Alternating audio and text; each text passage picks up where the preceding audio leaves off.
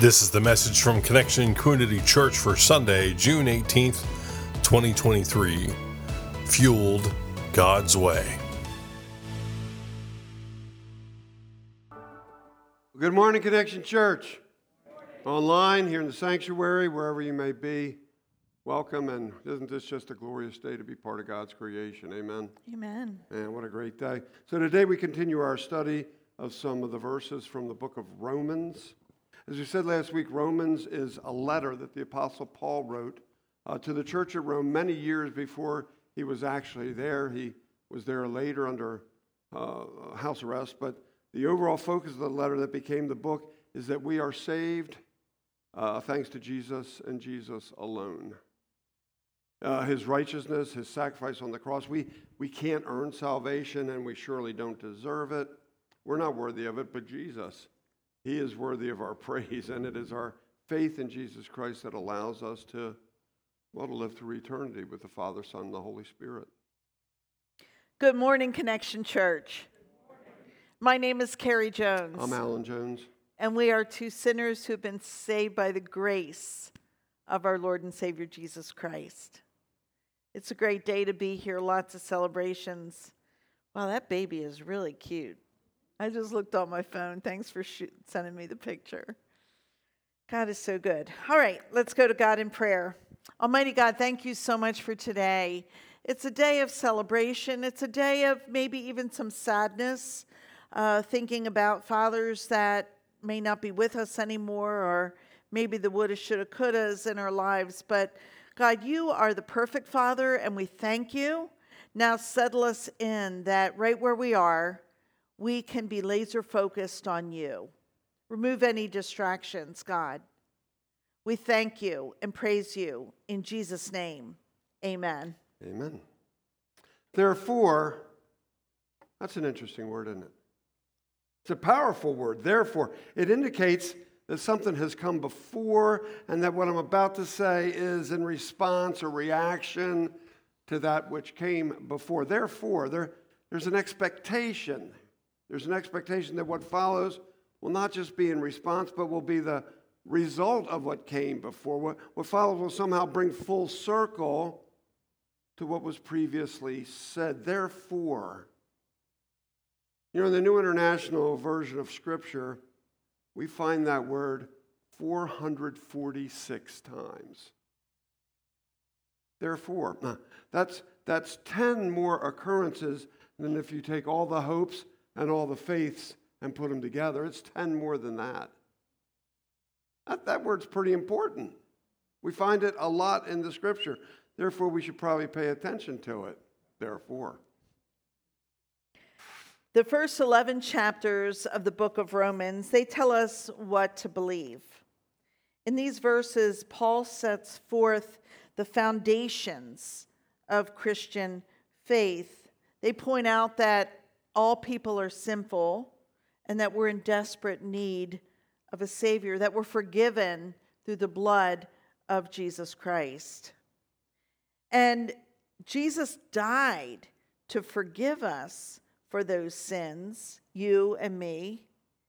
And in Christ, we find new life. When we submit ourselves, when we surrender ourselves, the old is gone the new has come. There's, there's a newness. We are freed from the chains that bind us, from sin. And as we shared last week, we talked about this. But we also said again that there are second chances and third chances and fourth chances because of the great mercy and saving grace of Jesus Christ. Mm. So those first 11 chapters of Romans, then we come to that first word of chapter 12, the word therefore. And Paul shares with us no longer what to believe. That's what the first 11 chapters did. They told us what to believe. It gave us the theology. But after therefore, he teaches us how to behave. You get that? Well, it goes from what we believe to then how to behave. Paul begins here in chapter 12 giving clear, practical guidelines for the believers. You know, it's one thing to, to get it theologically, but it's another thing to live it practically. It, he, he was talking to the believers in Rome, but in extension, he's talking to the believers right here in Middletown also. As the Life Application Bible shares, the Christian faith is not an abstract theology disconnected from life. There's a relationship, there's a connection. It goes hand in hand. It's not enough to just know the gospel of Jesus Christ.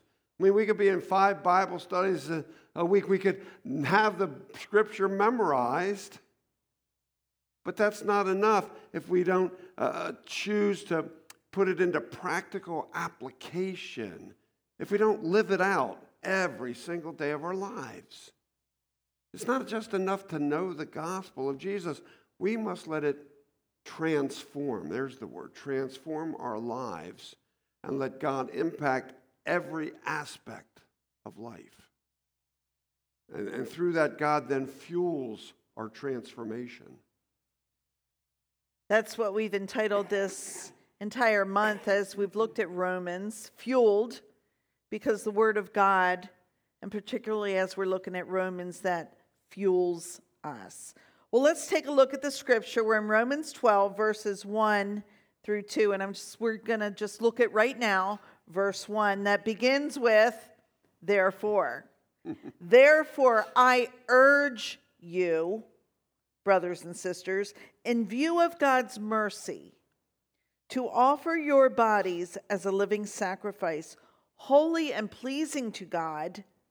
This is your true and proper worship. Mm. True and po- proper worship. Worship that's what Sunday morning's all about, right? That's what we're doing here in, in this space, right? Worship, we're praising God, singing praises to our Lord and Savior, praying with the help of the Holy Spirit, as we talked about last week. You know, we might say, and we come out, that was some good worship this morning, wasn't it? When, when things are really cooking. You know what I mean? When you can kind of feel it, it's in the air. And, uh, well, songs were great, the prayers were uh, engaging, they were spirit filled emotionally charged, you know, that's, that's some good worship. And it is. It is good worship. It's powerful, it's engaging. But Paul calls us, actually, he uses the word urges. Paul urges us to worship, think about worship in a different way. Yes, it is so important that we come together as a body of believers to lift our voices to the Lord. The Lord loves to hear us together, and it's an encouragement to one another. But Paul urges us to think about this in a different way. Therefore, he says, that's in response to all that he said in the first 11 chapters. Therefore, I urge you, brothers and sisters, in view of God's mercy. So it's like God, Paul's telling us, okay, put on some new glasses, and the new glasses are in view of God's mercy. All right, look at this a different way.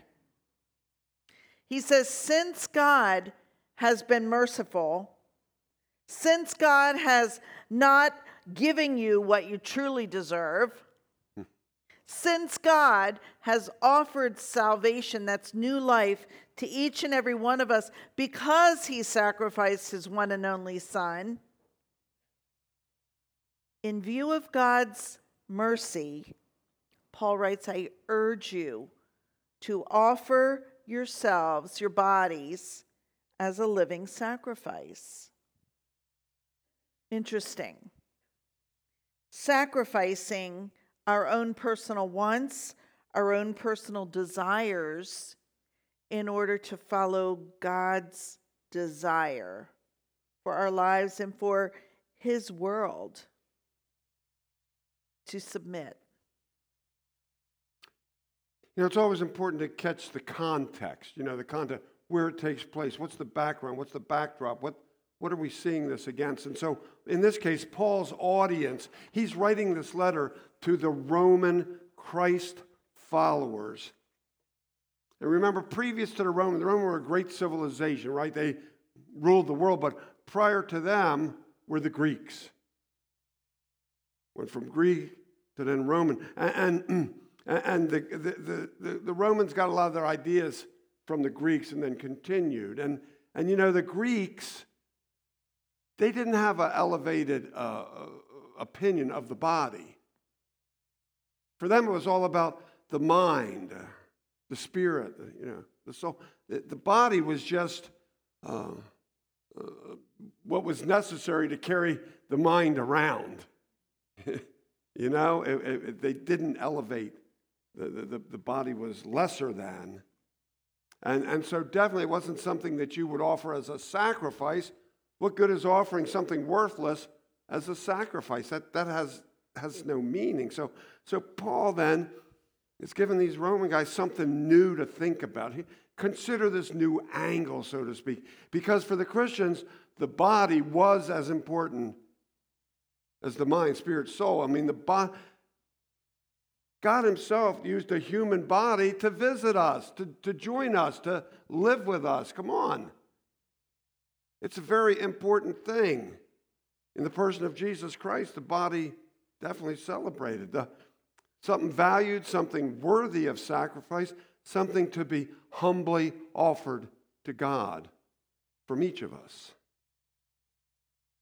And it isn't simply our bodies that are to be offered, it's what our bodies are capable of. It's the everything, everyday things we do, everything that we go about, our daily routines. It's the work we do, whether it's in the office, office away, or office in our home office, or in a shop, or in a factory, or business, or hospital or classroom, in the air, on the ground, whatever it looks like, whether we're using our bodies to build new structures or tear structures down, whether we're using our bodies um, to teach or to correct, to challenge, to reward. See, it's all connected. However, we use our bodies, the scripture says we're, we're supposed to use it as an offering, as a living sacrifice. And when we do that, that is true and proper worship to the Lord. It's holy and pleasing to God. Mm.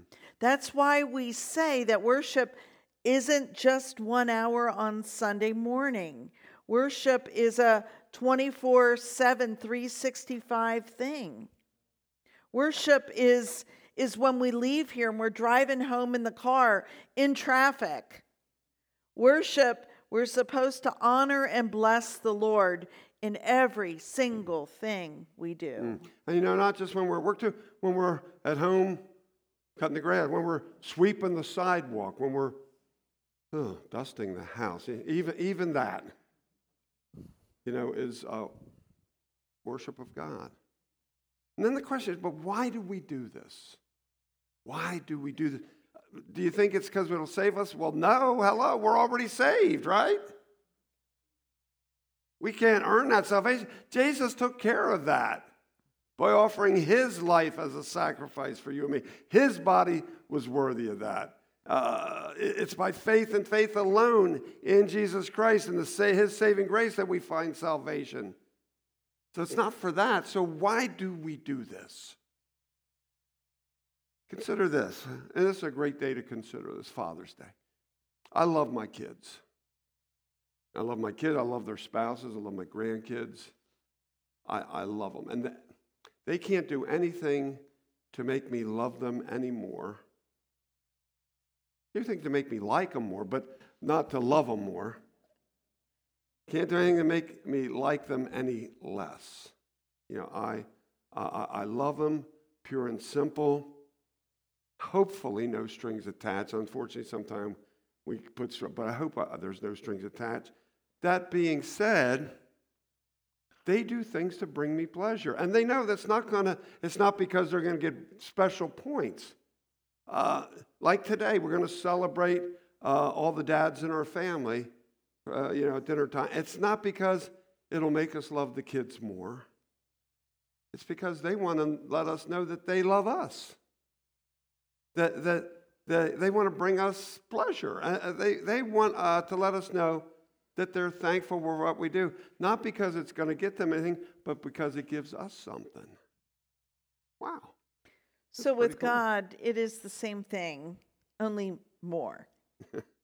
we worship God with our bodies, with what we do, with who we are, not because it can save us. We might think it can, you know, rack up those brownie points, but that's not how it works.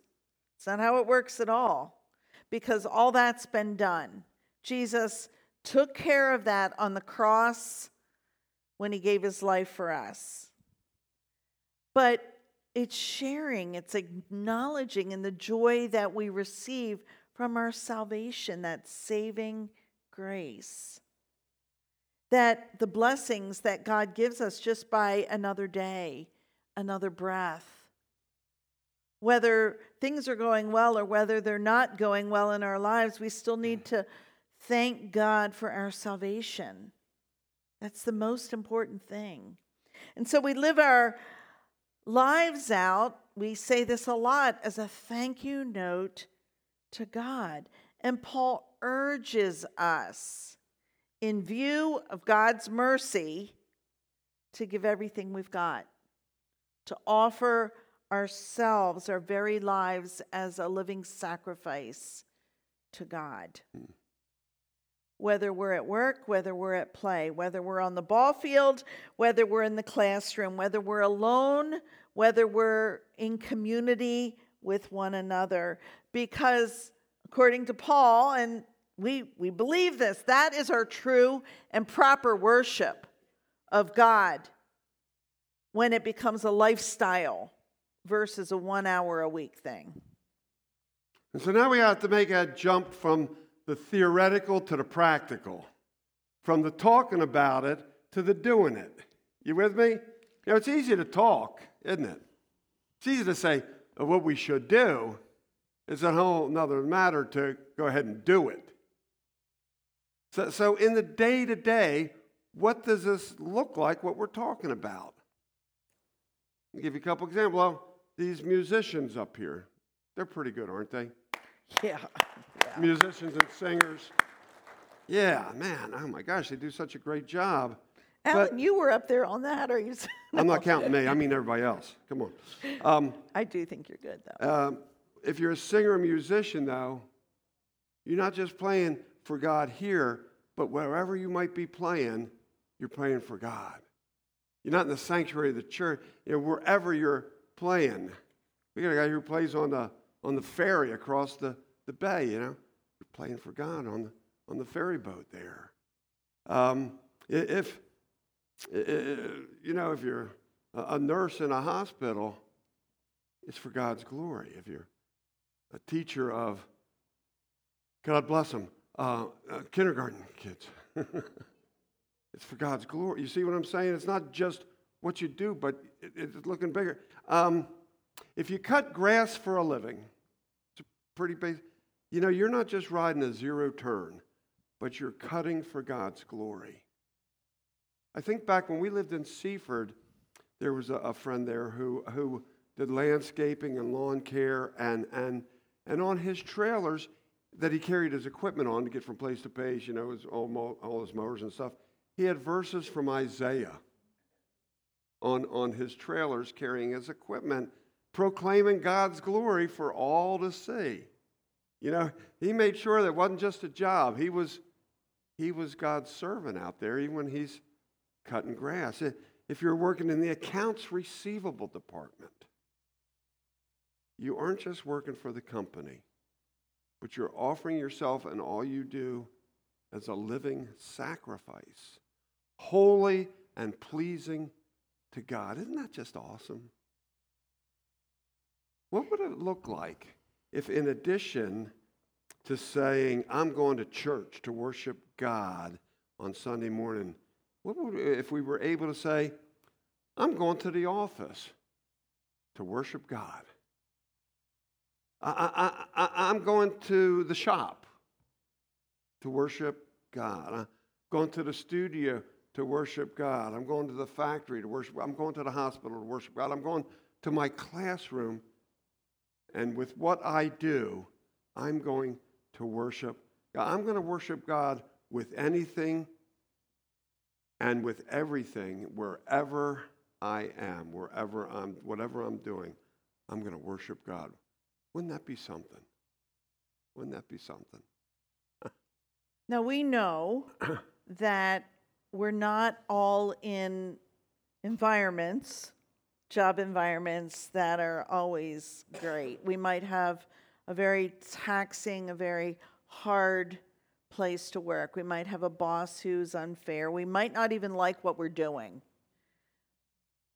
But that's especially when we can say, okay, God, use me, show me, show me something good. Help us look for the good versus everything that's wrong. Mm-hmm. And help me be something good. And help me be something good. Because when we go about our business, our job, or even our retirement, whatever we do, when we do it as an act of worship, people notice. Now, we don't do it so people will notice, so people will say, oh, wow, look at, you know, there were.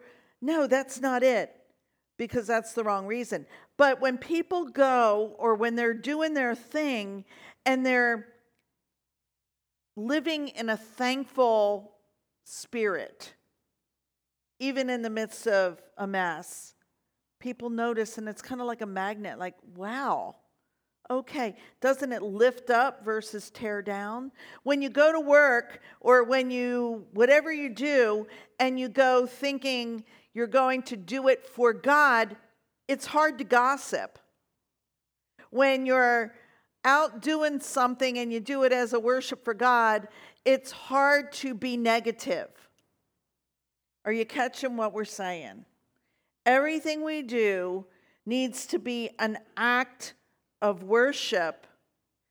And when that happens, people can't help but notice, like, wow, there's something a little bit different because we're bringing everybody else up around us, not for our own glory. It all points to God, even if we don't use words. Amen? Amen. Therefore, I urge you, brothers and sisters, in view of God's mercy, to offer your bodies as a living sacrifice, holy and pleasing to God. This is your true and proper worship. And then we come to verse 2. Do not conform to the pattern of this world, but be transformed by the renewing of your mind. Then you will be able to test and approve what God's will is, his good, pleasing, and perfect will. Do not conform to the pattern of this world. In the original Greek, we have the word syschematizo. Everybody say, no, I'm just kidding. Anybody use that word in the last two weeks? No, me neither. Sis, syschematizo. It means, literally, to, to conform to a pattern or a mold. Paul is telling his readers here not to conform to a pattern or mold of the world. Do not fit into the world's mold because the mold of the world is not the mold that God would want for us. The world mold is ever changing, relative, not absolute. What is true today might not be true tomorrow in the world mold. In the world, things are ever revolving, ever evolving. Shifting sand, always changing, never stable. Nothing you can rely on for certain, for sure. Do not conform to the world view, the world's way of looking at things, the world's reality, what the world sees as the truth. Jesus, the same yesterday, today, and tomorrow. That's not shifting sand, that's just a firm foundation. And so we look at this word, therefore, we're looking at the word transform now.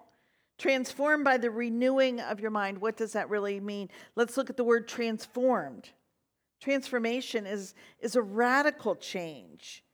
Radical, a change so much that you might not even recognize what was before and what has become. When we think about the chrysalis that turns into a butterfly, what a radical transformation, metamorphosis. Another example is in the Gospel of Matthew, where uh, Jesus and Peter and James and John they go up to the the mountain of they call it transfiguration because Jesus was transfigured. He shone like glory. I can't even imagine. And that transfiguration pointed to something even more beautiful. It elevated the beauty. I didn't get permission for this, but I'm going to share it anyway. Our son in law, uh, TC, when Devin started dating him, um, you know, she was you know pretty sold out for Jesus, and he was newer in his faith, and so he took the Alpha course, and that's um, you know who is Jesus? Why did he die? How do I read the Bible? And on Holy Spirit Day, it was who is the Holy Spirit? How can I be filled with the Holy Spirit? They were in their small groups, and he was receiving prayer, which was like, oh, wow, look at that. Anyway, when he got up and he came to us, he looked at, and if you know T, see, he's like a man of few words. but he looked at us and he goes, Miss Carrie, I'm free. And he looked different. He looked so different because he had experienced the transformational power and promise of Jesus Christ. And then I looked at Alan and I said, Well, I think we're going to have a son in law now because that was important to Devin. so transformation. Paul here is calling us not to transform to the world, but be transformed, so much so that our old self is so gone and our new self is here. We're not the center of our own little worlds anymore, but God is the center. It's complete surrender. Transformed by the renewing of your mind. That's an interesting word. Renew, renew, made new again. And in Christ we are made new. 2 Corinthians 5:17. The old is gone, the new has come. When we're in Christ, when Christ fills us, when, when Christ is the center around which we exist, we are made new. We are renewed. Our minds are renewed.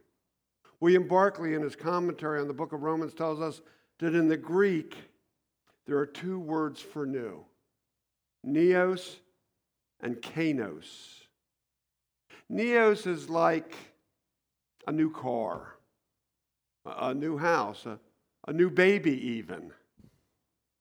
It, it, it, involves a point of time, a point where that didn't exist and now it does exist. You get me? Like, uh, yesterday that baby wasn't in the world and now that baby is. It's new. Uh, that car wasn't in the driveway yesterday, it is now. It's new. That house was a pile of uh, wood and two by fours and two by tens, whatever, and stuff. It was just, a, and now it's new. It involves time, point in time. Kainos K A I N O S. On the other, I love how different languages, how they make these kind of differentiations. You know, uh, here in the Greek where we have these two words for new. Kainos, on the hand, means new in terms of character or nature. Someone who was once a sinner is now on their way to becoming a saint. That's no, not so much it didn't exist and now exists. It's a, it's a, it's a transforming thing. It's a, a newness in, in what was there, a new, new realization. And so when Christ comes into our lives, we are made new. Our minds are different. Our minds are transformed as the mind of Christ is in us. It's a kainos kind of new. And this, when this happens, we are able, as the scripture says, to test and approve what is God's will. we're not as focused on our own will, but we're focused on what God's will, God's purpose, God's plan is for our life. And there is such a newness in that, that God will empower us and guide us and give us the direction that we need. No longer will we insist that it has to be our way, but it's God's way. The Hebrew name for God is Yahweh. And so it's no longer my way, but it's Yahweh.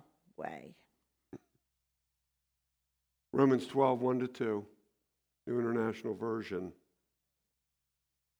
Paul writes, Therefore, I urge you, brothers and sisters, in view of God's mercy, to offer your bodies as, as, as a living sacrifice, holy and pleasing to God. Th- this is your true and proper worship. Do not conform to the pattern of this world, but be transformed by the renewing of your mind then you will be able to test and approve what God's will is his good, pleasing, and perfect will. That is our choice, though. God gave us free will, and so we have a choice. Jesus saved us through his death on the cross. Death did not win. He rose to be with God the Father, his Father, in heaven.